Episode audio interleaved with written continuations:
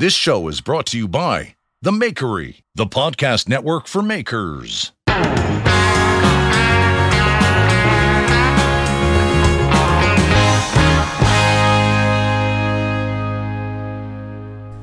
Hey, and welcome to the Young Makers Podcast. I'm your host, Kenzie Aaron of Aaron Iron and Steel. With me in the studio today is Samuel Smith. Uh, he's a previous guest of the show on for round two.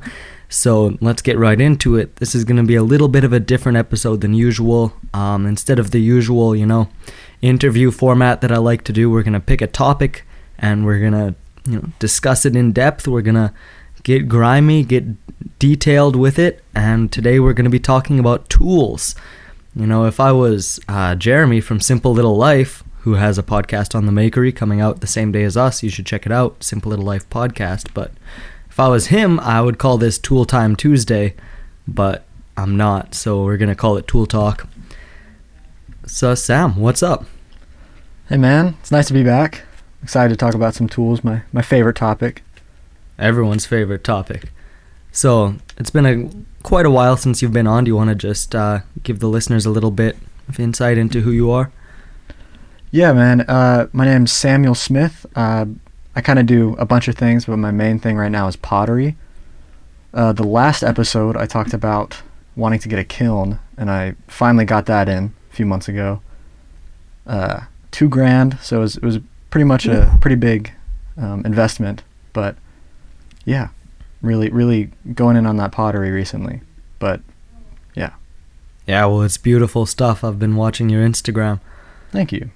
Yours is one of my favorite pages too. I I want to get some of your stuff soon. Yeah, I'm I'm pretty excited. There's actually a kill mode going right now. I think we're about uh, 1500 degrees, so we're getting there. Oh yeah. So uh, I assume that's what's been going on in your shop the past week. What have you been What have you been loading up in there? Oh yeah, I've been uh, in the new year. I focused on completely like reworking my whole shop. So I made a huge new middle workbench for the just the center of my shop, just to condense everything, and I love that. And I've just been making a ton of vases. Really been working on trying to you know film my process, learn how to edit, stuff like that. Trying to like build social media, which is very difficult.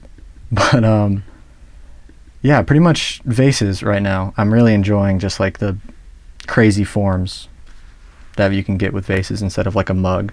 Awesome. Yeah, I bet you that is a little bit more free. Because I mean, Yeah. it just has to have a hole in the top, right? yeah, you can, you can get. Thing I really like about making in general, but specifically pottery, is like you can get just like into really weird, untraditional kind of places if you just kind of focus on your own style and don't really look at what other people are doing. Yeah, and I feel like pottery definitely is a little more fluid and uh, and creative than well, especially knives. I mean, artist blacksmithing you can get into quite a bit of funky stuff, but knives are so deeply rooted in function that it's really hard to get um, you know so artistic with it. I think knife making is like just kind of artistic in itself because it's you're right it's so functional. Like there's so many things that have to come together. Like the handle has to fit right. Your your bevels have to be perfect. Everything has to be aligned with each other in order to serve a function. Whereas like with pottery it's kind of like it's all you know not, it's it's one medium right? You just have the clay. But then with knife making you know you have like the steel the bronze the wood just all of that coming together is just really really difficult to do. So i think it is an art in itself. Yeah, for sure. Well, yeah, and I feel like lots of knives are art. Um, like my knives, I don't know if I'd call them art just because of how, you know, simple they are. But there's definitely a lot of, a lot that goes into making something appear simple, you know. But Mhm. yeah, I mean, knives, knives are kind of the whole own thing in the in the world of art or craft or whatever you're doing. Knives don't they're, they're kind of the ugly duckling. Eh? They don't fit in anywhere but I like it. But I definitely want to get into trying some more stuff. I've got art class next. Uh, we're on a quarter system right now, so next quarter, and apparently we do get to do some pottery throwing at the end of the year. So I'm really excited to try that. I'm in Oh, stained man. glass class right now, so and I love doing stained glass too. That's really fun. Yeah, man, it's a, it's a good time. I really do like kind of exploring different things like that, but it's it's it's interesting like with with people that do a lot of making in general, like especially young people because it's we're kind of open. I feel like we're open to the learning process where somebody could try something like metalworking, you know, not produce something good and just get really frustrated because you know it is frustrating. But when you have like the mindset that a lot of makers have, that they just want to like understand the material and make something, you know, artistic, I think it just makes the whole learning process, you know, picking all these different things up just so incredible. Yeah, for sure. Learning the second thing is a lot easier. You know, the first, like, yeah, learning to make something is so difficult Yeah. because there's so many different nuances and things that go into it. And so, yeah, once you understand one thing, it definitely makes a huge difference. Like, I'm known as being that kid that's just stupid good at grinding the pieces for stained glass. Um, and it's yeah it's just because i sit there and you know i can fit up a handle i'll spend a whole day sometimes fitting up you know the bolster to the handle and whatever other pieces that go into it so then grinding two pieces of glass to fit each other is second nature you know Mhm. but most other kids end up with some pretty big gaps and whatnot and it's hard to be humble Not to But- flex or anything. uh, yeah but i'm definitely the best. Just just want to put it out there real quick for all you to know. But anyways uh in my own shop lately i've been you know pushing out knives. Um i've definitely hit a style and i'm really sticking to it lately. Lots of brute de forge kitchen knives 7 8 inch. Um lots of octagonal handles. I'm starting to get into some simple western style handles but still all hidden tang. So i'm really really trying to focus myself on uh, you know perfecting one type of knife. And i'm just pushing pushing pushing to try to get that as good as i can before i start to branch out into other things. And it's really paying off. Uh, i'm starting to develop processes in my shop that are coming in and streamlining the process and i'm understanding what i'm looking for in my knives more.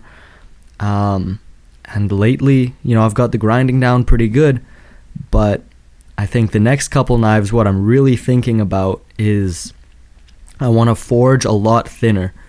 You know, brute de forge, obviously your spine has to be at thickness, but I've usually been just getting the spine to thickness, and then, you know, my edge might be thicker than the spine, and then I'll just grind that down. But now I want to forge a bevel into the knife all the way to where I want it, so that when I grind, I can do um, like a shorter bevel. You know, instead of bringing up the bevel two thirds up the knife, I want to bring it one third or halfway up the knife and leave more forged finish on there and get everything finer. I'm really looking for this level of finesse in my knives right now. And it's proving to be a serious challenge. They all keep coming out looking like the last one, and I can't seem to make that next push in quality, you know? Mhm. Like last March, I got my first order, and that knife was a major, just a huge jump in quality from anything I'd ever made before. And then I've been making stuff, you know, gradually and slowly getting a little better each knife, but I've sort of hit a plateau. And yeah, I'm really struggling to push myself over that plateau, but you know, we'll we'll get there. We'll get there. Yeah, man, it's um it's definitely hard like the perfection that comes with it because when we make stuff it's just so you just want it to be the absolute best that it can even if like your skills aren't there yet. And so like I mean with me, like with pottery, I see all these things because I'm relatively new at it and it's just pushing yourself to get to that point is so difficult, but it is so rewarding. And there's this uh, there's this idea that I found really helpful um, by Seth Godin. It's one of my favorite authors, and he calls it the dip. And it's similar to that plateau you were talking about. It's like when creative people, you know, push really really hard, trying to get better. They end up kind of it's like this graph that they get really really good, and then they kind of plateau out a little bit. And that plateau is called the dip, and you kind of have to just push through it, and just like really really just grind, do your best consistently, don't lose the you know, the want of making it perfect and then eventually, you know, that'll pay off in the end.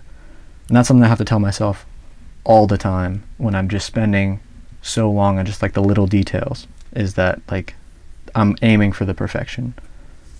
So it's yeah, it's interesting trying to get there.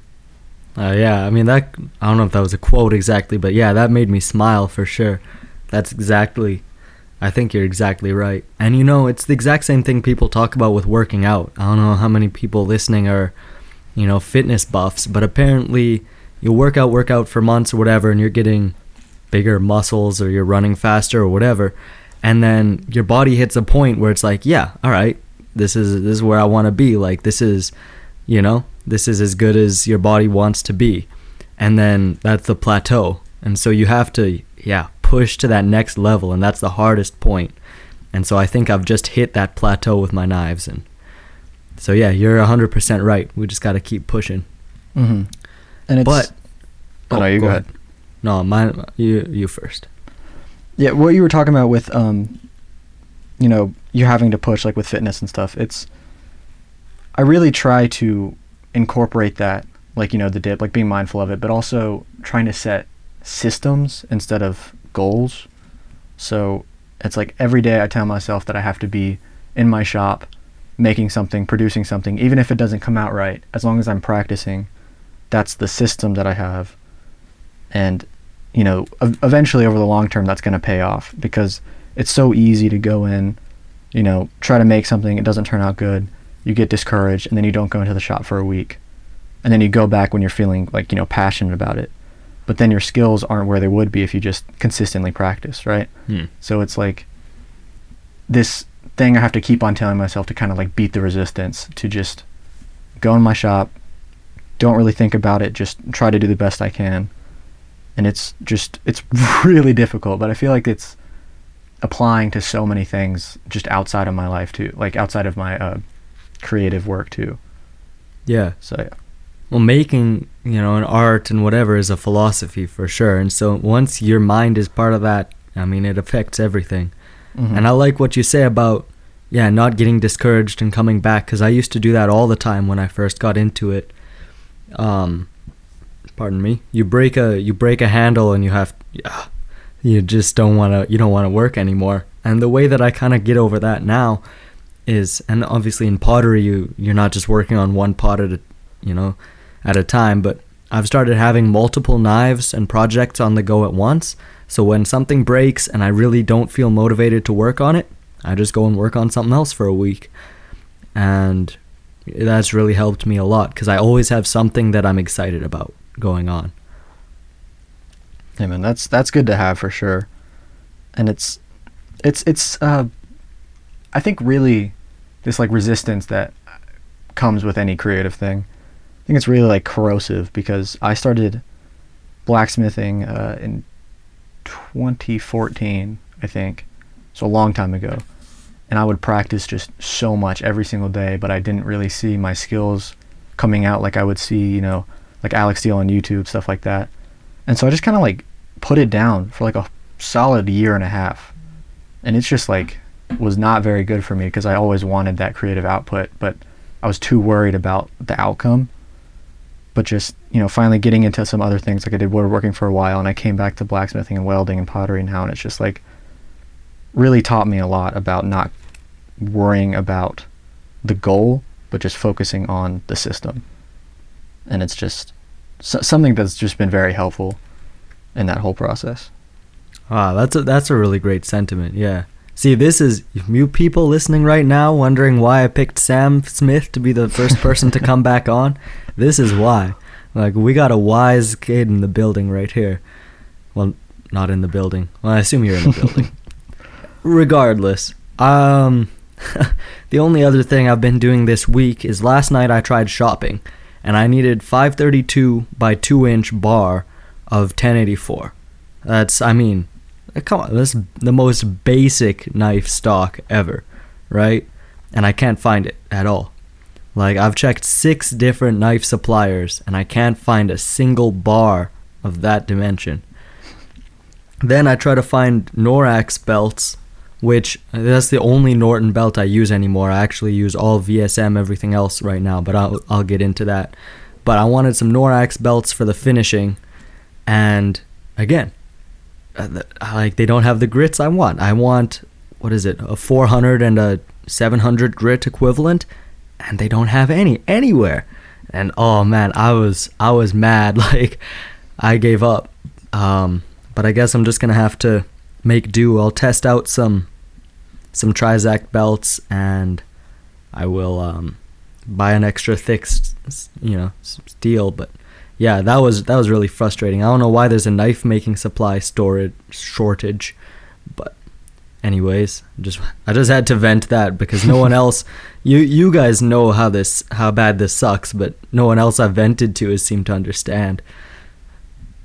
Um, Yeah, it's it's a it's it's really hard when you can't like when you have like the like the the um motivation, like the passion to do something, and you like see it in your mind. You just like try to find what you need for it, and just nothing. Can't find anything. Yeah. Definitely know how that feels. Whew, it's tough. But yeah, I'll just have to I'll have to make do. But while I'm talking about trying to find belts, I guess I should try to talk about it. I've recently been, you know, sort of a loose sponsorship with VSM Abrasives, so they sent me some stuff to try out.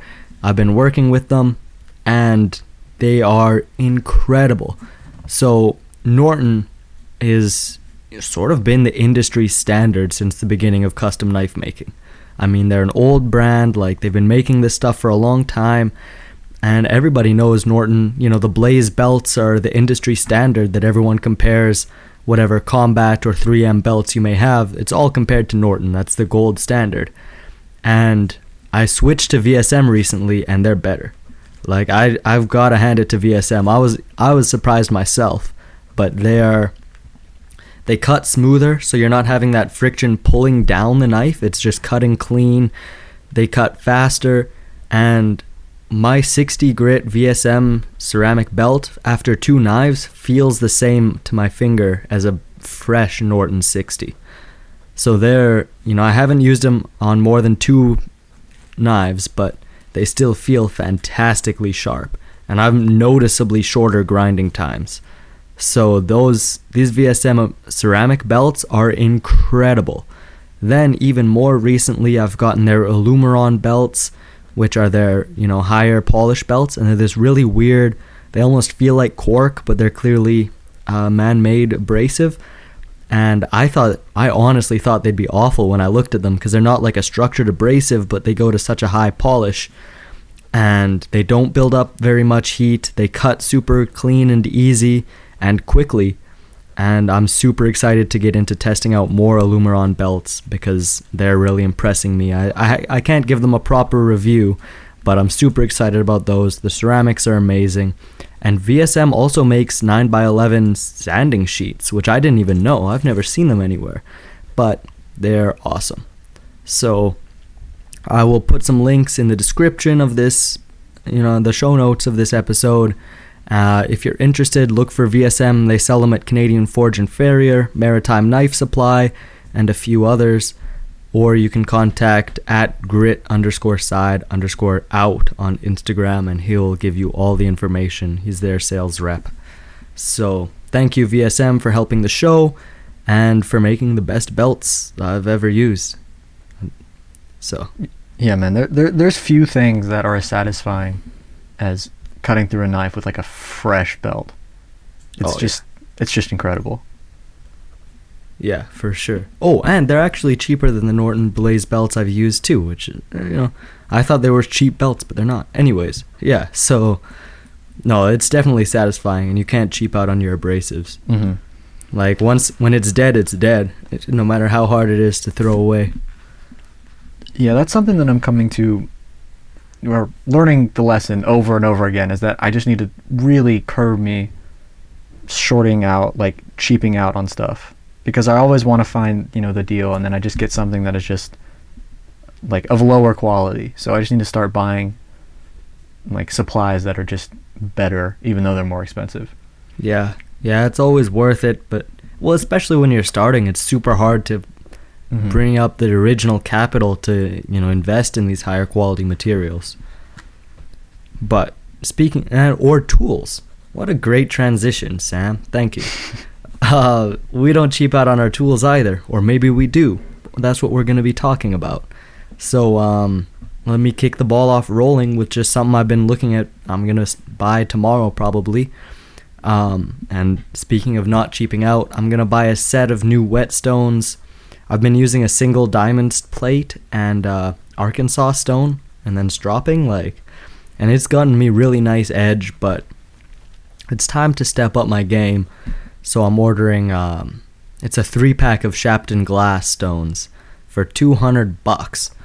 Uh, it's, it's hard to get yourself to you know cough up that money, but whatever. I you know you got to do it. Hopefully Yeah, they'll man, be a cool tool. Yeah, anything to get your finished piece just like that much better. Like especially with the knife, like you can tell when you get a knife and it's just just screaming sharp, just how much work went into it, and that just makes it just so much, just a better experience for everybody. for sure, and that's what I'm shooting for. So, yeah, gonna cough it up. The Shapton glass stones are beautiful too. I mean, that might be some of the allure for me. Is have you ever seen them? I don't think so. They're like a thinner white stone, but they're super hard, so they don't wear very mm. quickly. So you can kind of get away with it's only a five millimeter stone, and then it's attached to a glass back so that it always stays. It helps it stay flatter. Yeah. And you know they're just they're beautiful. They're supposed to be top of the line. Um, and that's the next tool that I've got to buy. But what are you looking into getting next? Well, hmm. that's the thing because I've been spending a lot of time trying to get just my finished products kind of more consistent all around. And I've been looking into different kind of like mold making and stuff, but I think I'm just going to stick to just throwing cuz I like the natural look of it. And I'm I'm kind of minimalist when it comes to like my life in general, but when it comes to tools, I always just have a habit of just buying a ton of things. But um, I'm really just thinking about buying like 500 ca- pounds of clay at one time, and just telling myself like I'm I have everything that I need. I'm just gonna do everything that I can with this 500 pounds and just leave it at that. Because I get I get into this this like problem of oh if I just had this you know this this ten dollar tool I could finish my pots like a little bit nicer. And you know that's what would really like you know make me stand out. When in reality I don't need that I can perf- make exactly the same thing with just like maybe a little bit more work or maybe just like staying off social media and not you know listening to the ads but you know trying not to get into the system of wanting to buy things thinking that it's going to make my art better when all I really need is to just like sit down and actually do it. But um that being said, like I said at the beginning of the episode, I did spend 2 grand on a uh, on a kiln and it's just been an incredible investment because before I would just kind of make a vase or something and just it would just dry out and then I'd just like destroy it and you know make another vase with the recycled clay because I just really couldn't do anything with it. But you know that ability to make a finished product in its entirety has been incredible. And uh, I bought a few months ago, in uh, October, I bought a Bison turning tool, which is like the top of the line tungsten carbide turning tools for pottery, like in the trimming stage. And it takes so long to like process and get here just because he makes them all individually. And uh, I don't know if you've ever seen like the process of tungsten carbide tool making, but it's really intense. So I've been waiting on that for a few months now, and I'm excited for that. But I'm just trying to stay away from superfluous buying of more tools than that because so that's a fair amount of money that I've spent on some pretty high end things trying to get to that point of you know me being able just to like sit down and do my work. Yeah. No, that does sound like uh that does sound like a pile of money. Is that all money that you've made from your business or do you have another job? Oh no, uh, um, my business would be doing really well if that was the case. But I uh, I work part time to, you know, fund this. But I've been kind of decreasing my hours, focusing on the on the pottery and on the business recently, just because I've you know from like Christmas orders and stuff. I've had the ability to do that. Yeah. But yeah, No, that's awesome. Um, so pottery is interesting because, well, I mean, for starters, I don't understand it, but for seconders, um, it seems like there's not very many tools. I mean, comparatively at least. I mean, knife making is incredibly tool heavy, and you know, you're working. Well, you're working hot steel, cold steel, wood, and other metals. So in between all that and you know the the long process that it takes to get the knife to its final form, there's a lot of tools that go into this. But pottery, I mean, my understanding is you need like a wire to cut up your clay. You might have something to mix mix up your clay or knead it for you or something like that. And then you you toss it on your wheel and you spin it uh, you might have some like poking tools or something to make texture, and then you trim it and cook it, and then you paint it, right? yeah, yeah, pretty much. It's um definitely I don't think as I don't want to say that it's not tool as in tool tool intensive as uh, knife making. I just think it's like a very different set of things because your hands play so much into it. Because like in knife making, you know, your hands can only do so much. You know, it's kind of a guide, right? Yeah, your hand. Like you can't do any work without a tool. Right. You're you're you're guiding it like in the grinder or you know with a hammer or stuff like that. But with pottery, like every single one of your fingers is doing something in the process of uh, like throwing, and that's that's the stage when it's on the wheel wet, and then you know you let it dry for a few days, and it gets to this consistency called leather hard where the a lot of the moisture has left, and then you use you know your turning tools, and I have a few different uh, turning tools like of different loops if you've seen on my Instagram. Uh, all kind of do a different thing, but for the most part, I think just the difference is you know in the actual creating process is just the hands because it's you know very very different, very very hand intensive and not tool intensive, I guess. Yeah, there's a lot less tools that you need. Mhm. Although things like then it makes more sense to be able to buy a kiln. I suppose. yeah, And what? Why is a pottery kiln cheaper than a knife kiln? I think that it gets to. Well, I don't know. I, I think that a knife kiln. What temperature does it get up to for a heat treat? Um, I wonder if it does go all the way into 1900. Yeah, that's because my my I do two different firings, and in part you do you fire a piece twice. There's the first firing called a bisque firing, which gets up to about 1900 degrees, and it gets uh, makes it porous, and then you take that out and then glaze it, and glaze is just basically glass, and so you put the um, piece back into the kiln, and it goes up to whatever your cone fire is, and a cone fire is just a set of different temperatures.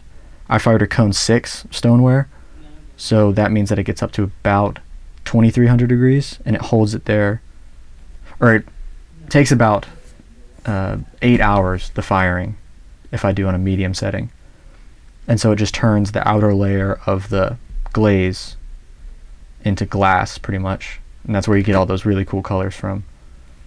And then it holds it there for a little bit and then drops back down.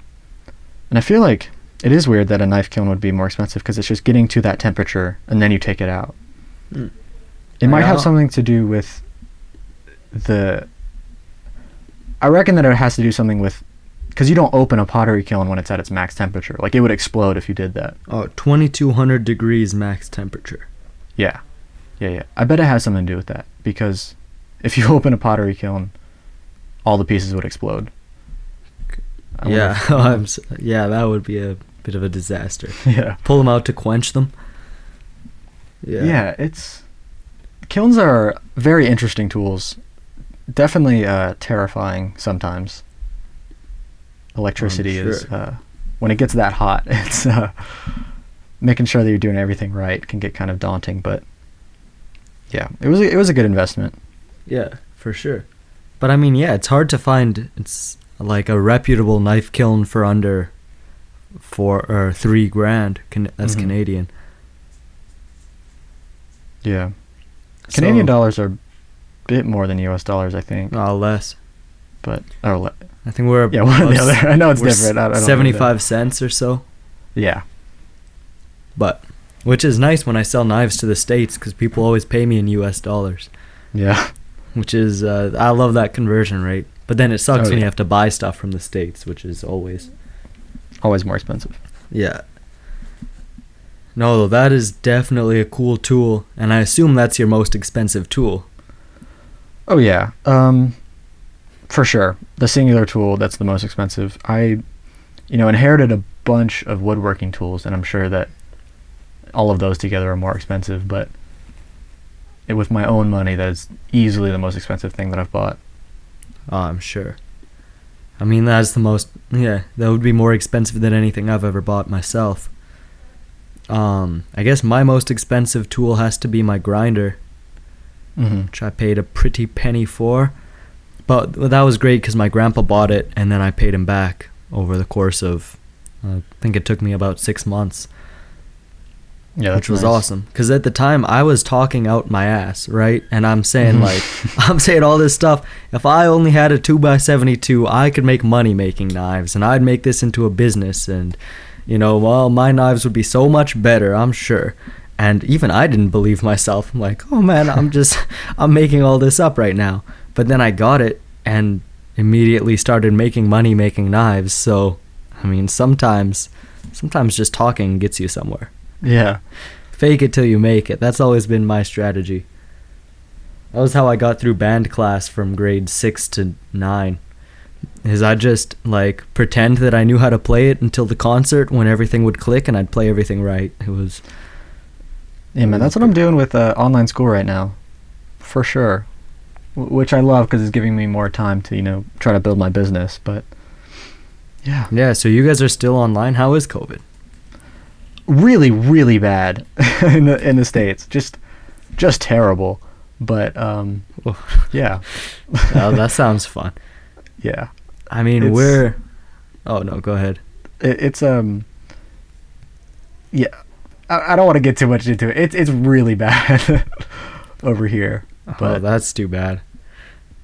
But at least you get there. to work on your stuff more. Oh yeah, that's it. Seriously, has been like the most transfor- transformative year of my life, just because I've had so much time to really figure out like what I want to do with this business, like what I want to do with it long term. How can I get better?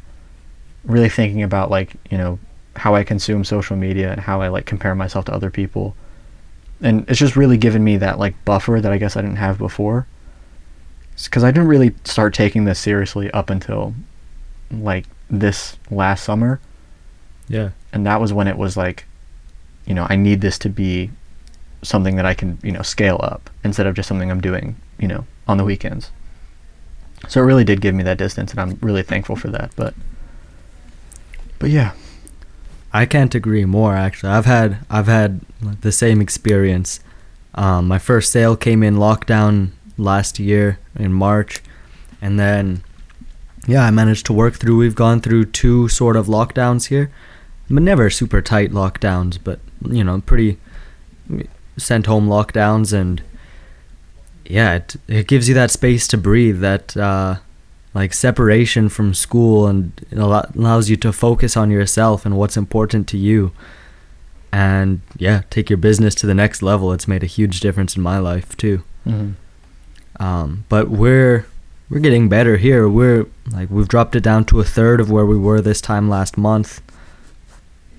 But now the government is you know loosening everything up again which is I, I was reading stuff and you know all the doctors are saying if we did seven more weeks we'd be at zero in the province and then from there on we could go back to normal life but they're opening things up so we'll just have to do a third wave and then whatever Mhm. so it's it's a little frustrating but at the same time i'm happy to be back uh, slowly getting back to normalcy but it Mhm. sucks knowing that it won't be permanent yeah it's it's definitely hard because it's like i don't know it's here in the us it was like really bad, and then it, everyone was like, okay, as long as you know we stick to it, it'll it'll get better. And a lot of people just did not follow that, so it's really just never gone down. And I'm, I guess, technically an essential worker, grocery store part time, Oh yeah. and it's man, seeing people like the the how they think about it is very very interesting. And it's uh you know, I look at places like New Zealand or Australia that like shut down like really intensely right at the beginning, like in March for like 4 weeks and they're, you know, zero cases. They're living. I know it's fr- and seven weeks. They're saying seven weeks here. Like I could do seven weeks. Oh yeah. Like Anyone could do seven weeks. it's crazy to think like if if everyone in any given country like everyone just really took it seriously in the first three weeks of all of this this would not be a problem you know and it's it's a, it's it's definitely frustrating but Ugh. I, Yeah, I am well. thankful for how things have turned out for me but I know that you know for a lot of people it hasn't been as Yeah. uh, you know positive I guess Been a rough year. Like 2020 was a rough year for a lot of people. Uh, COVID is frustrating, but yeah, it's also it, 2020 was actually an excellent year for me. I gotta admit. Mhm. Uh, but yeah, and I- you know, oh, go ahead. oh sorry no, I didn't mean to interrupt No, I was just gonna steer the conversation saying that um, one of the best things about 2020 was my grinder, which was the most expensive tool I've ever had and the biggest upgrade I've ever had in my life. You know, other upgrades I've had like the forge, um, propane over my coal forge, and things like, well, the power hammer. But honestly, the grinder made a bigger difference in my work, and that's definitely my best like best tool. I don't think I could go back to not having that grinder, you know? And that's Yeah. my most important tool. And so I'd be curious to hear what's your favorite not your favorite. What's your most important tool that you, now that you have it you can't go back? I would say my cause, okay with pottery there's like there's like fundamentals right? It's you need a wheel you need something to spin it with right? You know traditional like Japanese pottery it's just a, like a kick wheel which is just basically a big circle that you kick around. But I have a little electric re- wheel and that's like the base of all my work right?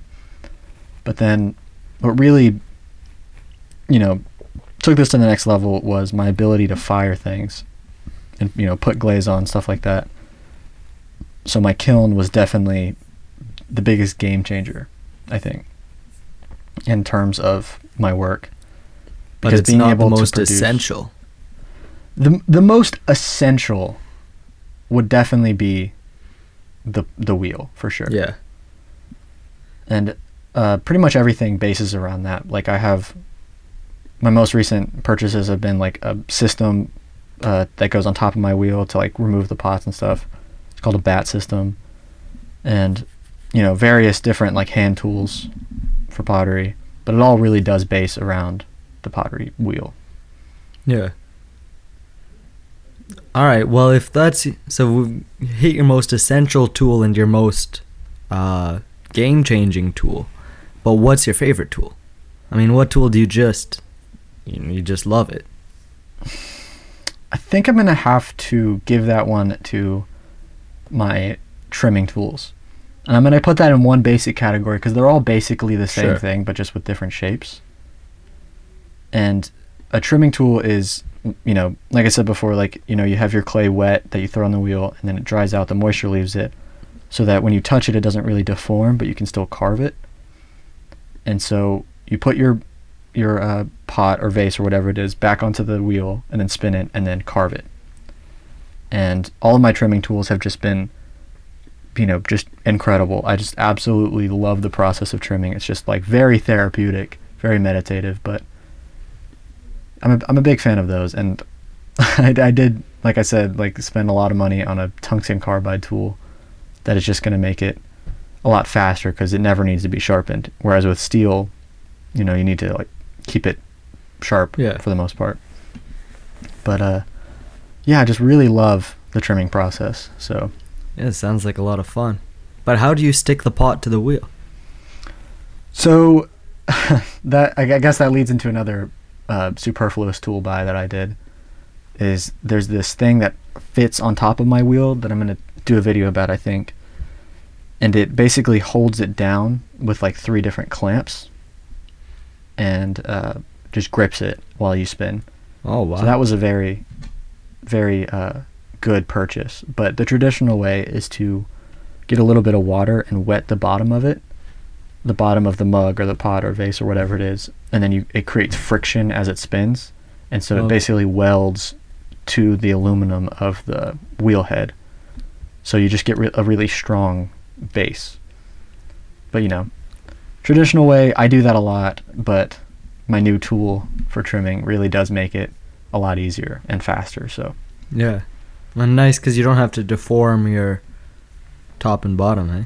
hmm yeah, that's exactly what I got it for because with vases, it's so hard to trim because you know you have like a very thin neck, and I've broken a bunch of vases by trying to trim them incorrectly. So, Hmm.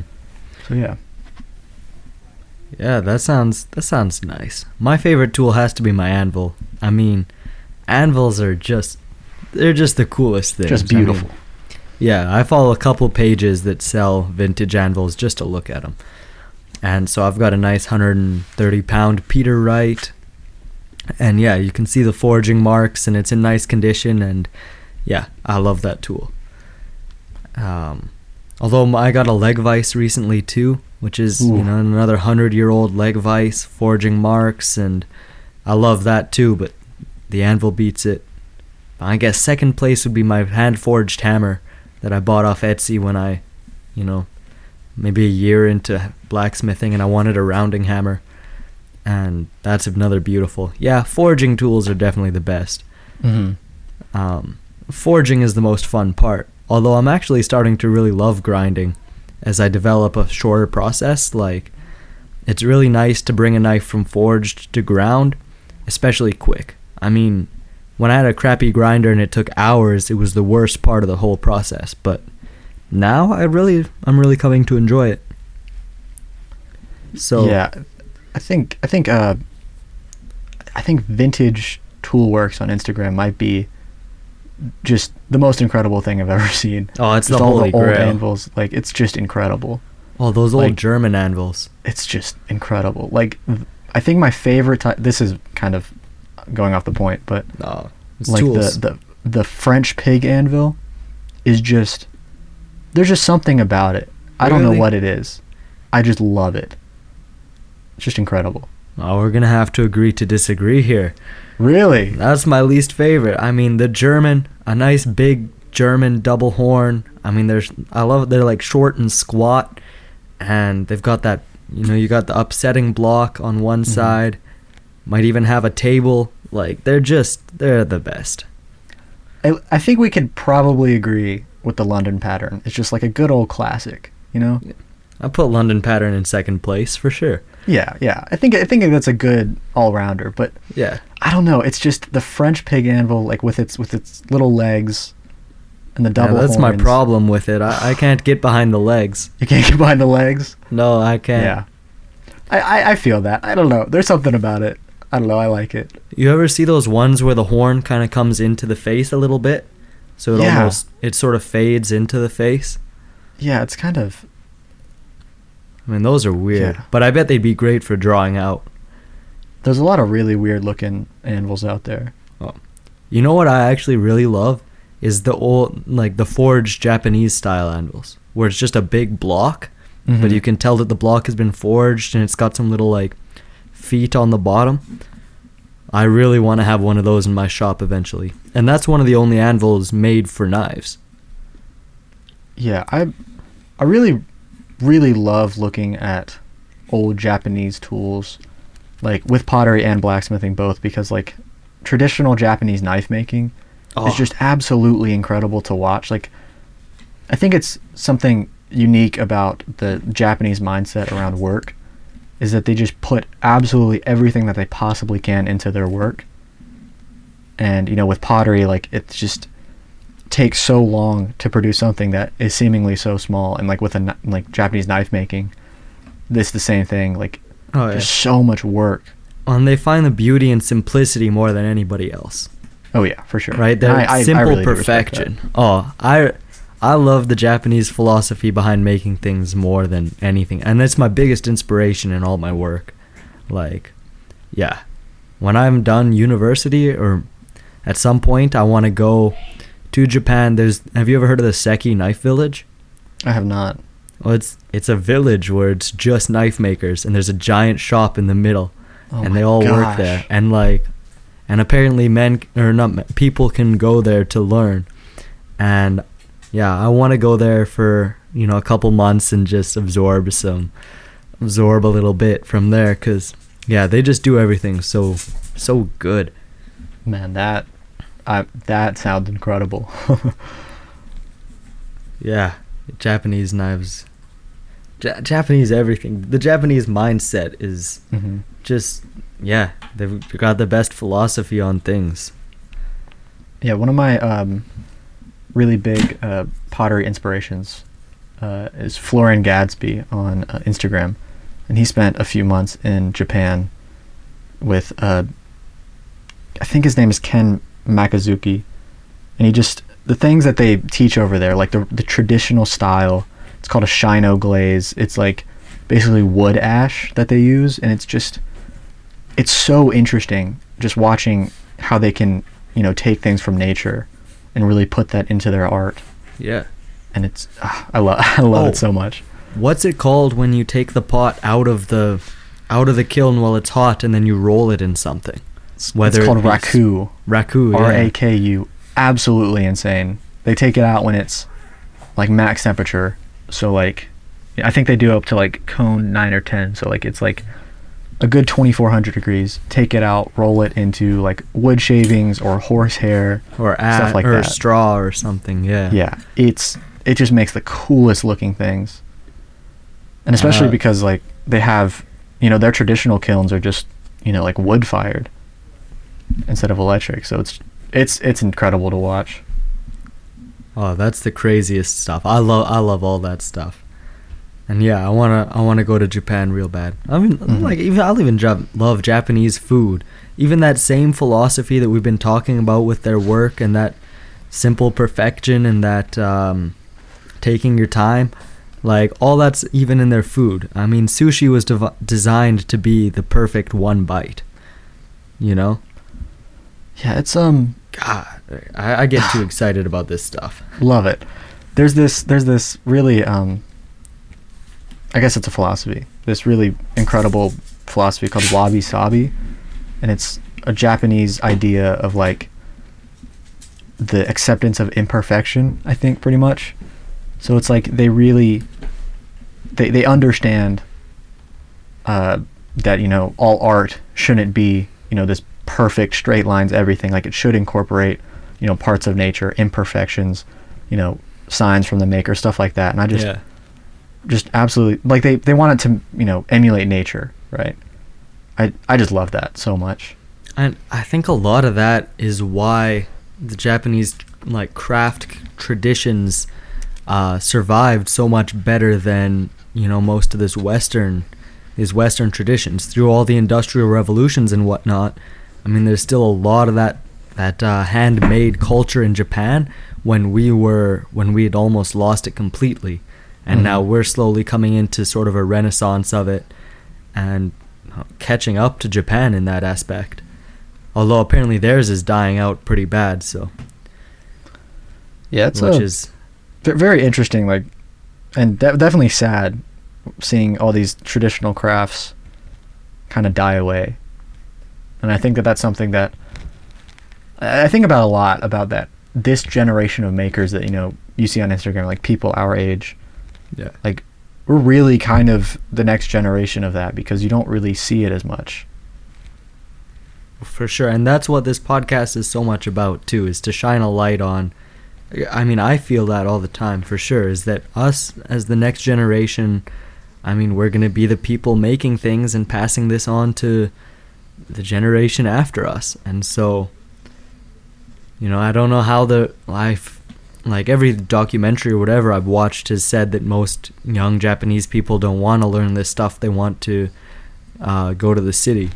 So I don't know about what's going on over there, but over here, we're definitely having a renaissance of it, and it's you know the charge was led by people 10 years ago but now we're picking it up and, the you know the young makers podcast is here to shine a light on um on I mean us. I don't I don't want to sound self-righteous here but that's yeah that's kind of why a lot of where this came from is to build that community of us.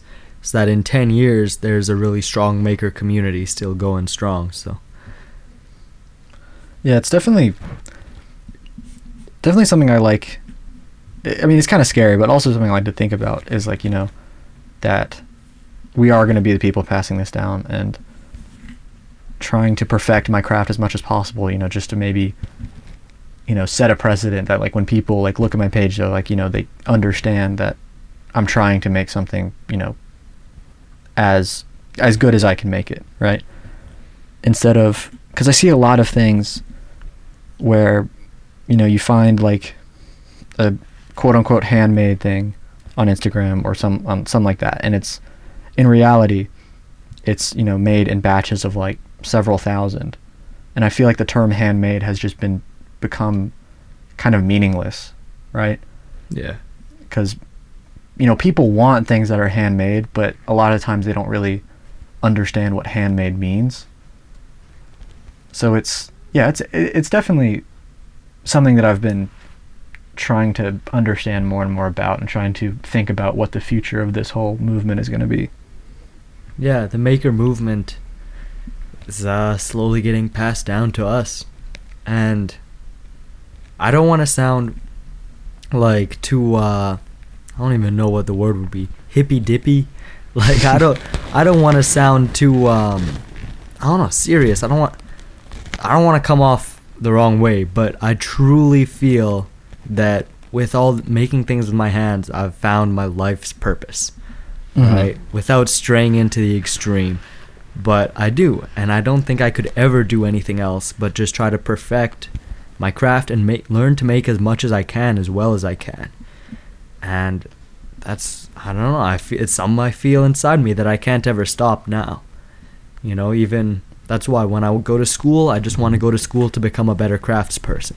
And after school, I want to tour around and you know travel to all these countries and all these schools and all these makers and try to soak up a bunch of knowledge spend a year or something traveling around and taking classes. And you know just yeah I feel that need to just try to make things better. And i think that's a lot of kids right now are starting to feel that um yeah i really do. And you know i've i have a feeling you feel something like that that that's why you talked about earlier going into the shop every day to just keep getting better.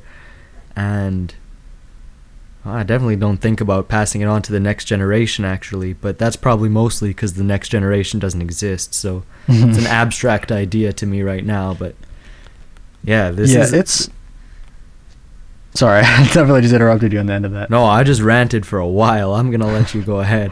I I definitely I, I definitely get that. Like I want to or one of my favorite uh, YouTubers, his name is Nathaniel Drew.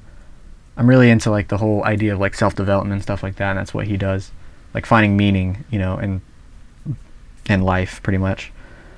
And I really do think that he, he has this quote that I agree with so much, and it's something I'm paraphrasing, but it's like uh, his idea of success isn't to, you know, get a bunch of money or become, you know, really famous. It's about growing as an artist.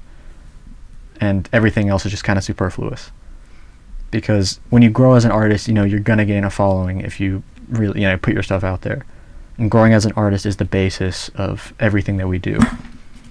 And I do think that like, you know, finding meaning in this has just helped me so much. Like, you know, in this whole lockdown period over the last year, I've just spent so much time in my studio just making things because it just it's just me in there you know me and my hands doing all these different things and she's been so helpful and i definitely agree with the touring around i'm taking a uh, a road trip around the us soon and then i'm spending three months in europe traveling around to just everything anything i want to see and that's going to include you know forges and pottery studios and all that kind of thing, just because I want to see, you know, something different, different Really? ways that people make things. How how old are you? I'm 18 right now. Oh, so yeah, it's about time to do that. Yeah. So you're you're a couple years ahead of me, but I I see where yeah. Yeah, I'm about to graduate in in May, so very excited for that. Yeah, I'm sure it's a good time to do it. So, oh yeah, sorry. Yeah, keep telling us about the trip though. I want I want to hear all all your plans so far. Yeah. Uh, currently, my loose plans for the U.S. is to rent some kind of vehicle. Either uh, I might just drive my car, but I don't know. Gonna just kind of national park jump all around the U.S. because I, I really do want to see all you know North America in general. So I'm gonna go up to Canada and maybe into Mexico. I'm not sure how much time I'm gonna have, but I would like to definitely go up to Canada, Pacific Northwest of the U.S. for sure. And then in the spring and summer of 2022, I'm um, kind of taking a gap year situation, and I'm just gonna. I don't really know what city I'm going to yet, but I'm gonna pick a major city. Right now, I'm thinking either London or Lisbon, and from there, just no itinerary, no plans, just, just go. You know that's the that's the plan right now, and I'm pretty excited for that. But there's definitely some things I want to do, like visit a lot of the makers that have inspired me, and visit their shops and stuff like that, and see all these different things because in Europe there's such a beautiful history of blacksmithing and stuff, and like you walk around the major cities, and you see a lot of things that were hand forged by you know craftsmen from however many years ago, and it's just definitely something that's very inspiring. I think something I'm going to find a lot of value out of. For sure. Uh, yeah, I'm super. I'm just sitting here with my jaw dropped, just being jealous. uh, I've got, well, I guess I've got like what two more years before I could do anything like that. But no, man, if you're if you're you know in the if you're in the Great White North, come pay a visit. You know, Man, I would love to. I'm definitely coming up that way at some point. check out check out the Little Giant, hey. Yeah. Um, but no, I mean I think that's a fantastic idea, and I think it's something that any any crafts person could um could benefit from just hugely. And that's the the great thing about the community too is we're all open to sharing, you know. Um, super great. So then after that, do you plan on going to school, or you know, running your business in pottery, or are you planning on being an engineer, or something like that? I s- that's the thing is like I've always thought like yeah I'm gonna do a business degree and then I'm gonna start my own business. But the more and more that I look at it or I mean rather that's the second idea. The first the thing that I've always you know thought that I was gonna do is you know go into business and then become you know salesperson of some kind. And then I was like okay I don't know if I could do that. I'm gonna you know try to start my own business.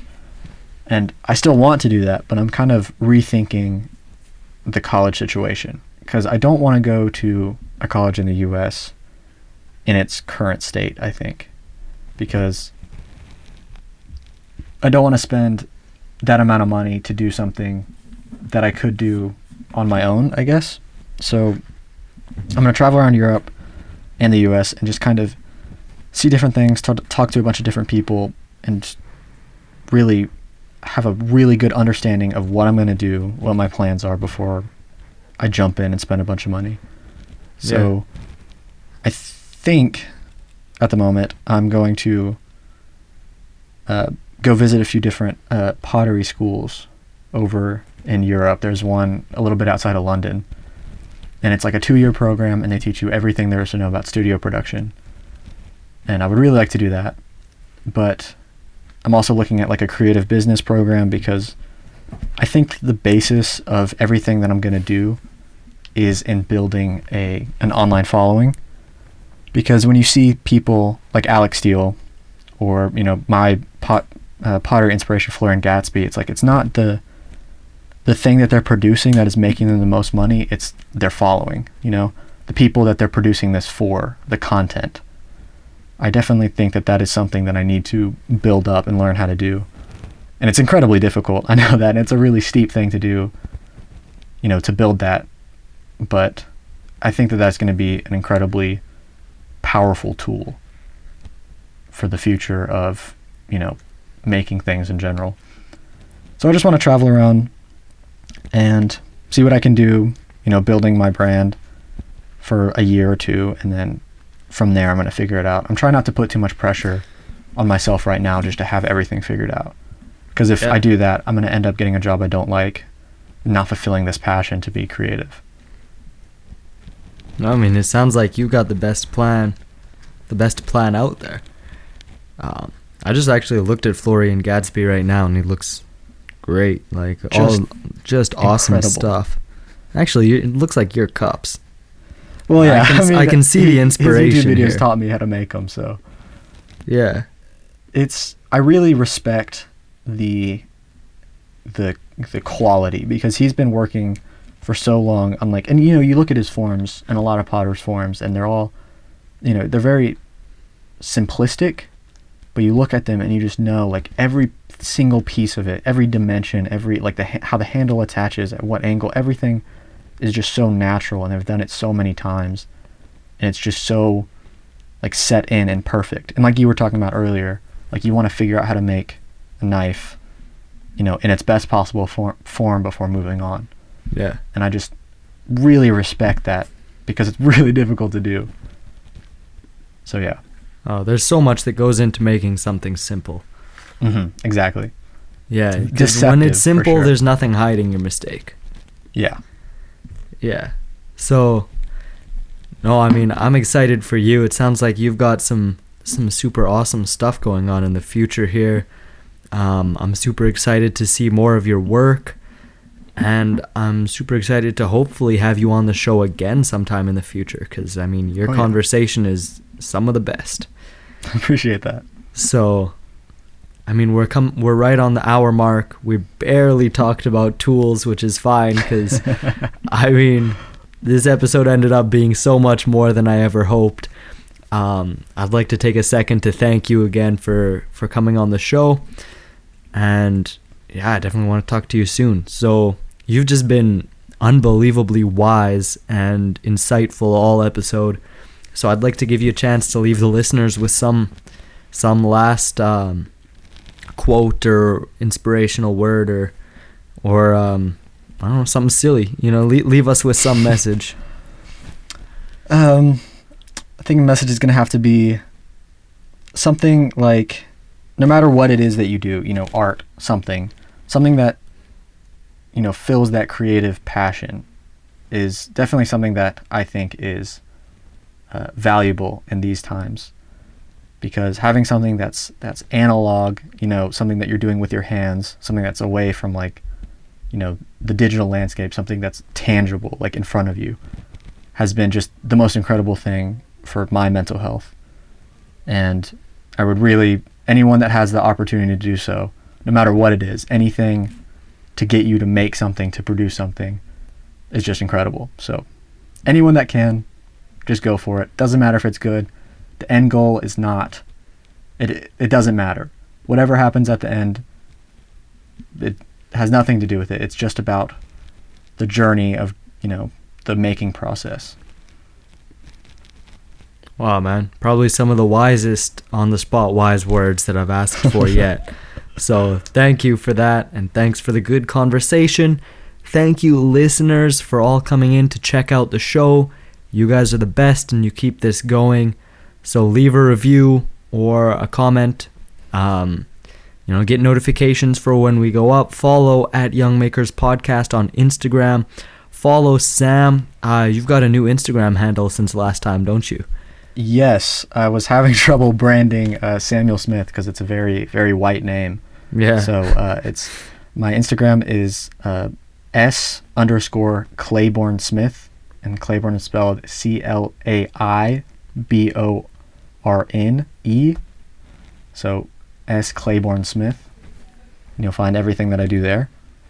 So yeah, I appreciate you having me on. It was a lot of fun, and I definitely think a part three would be a great time because I really do enjoy these. Yeah, anytime. We'll we'll make it happen soon. I'm sure all the listeners will be excited to listen to that. So, yes, once more, thank you guys. Oh, and thank you, VSM, for making the best belts. Everybody contact at grit underscore side underscore out, grit side out, and he will give you all the information you could ever want. Um, so yeah, thank you to them. Thank you to you. This has been, and thanks to Craig for running the young or for running the Makery Network too. Go check out the other shows. I've been listening to Knife Talk, Full Blast, the Handmade Podcast. Um, oh, what's Housework or not Housework? Ha- Work for It podcast with Brian House, and the Art of Craftsmanship podcast with Dustin and Devin. Those guys, I was listening to them yesterday. They're great. So everybody, check out the Makery. Thanks, Craig, for running that. Uh, this is Young Makers podcast coming out every Tuesday, or as close as, to it as I can. I'm really working on consistency. So until next time, keep making, keep listening. Good night.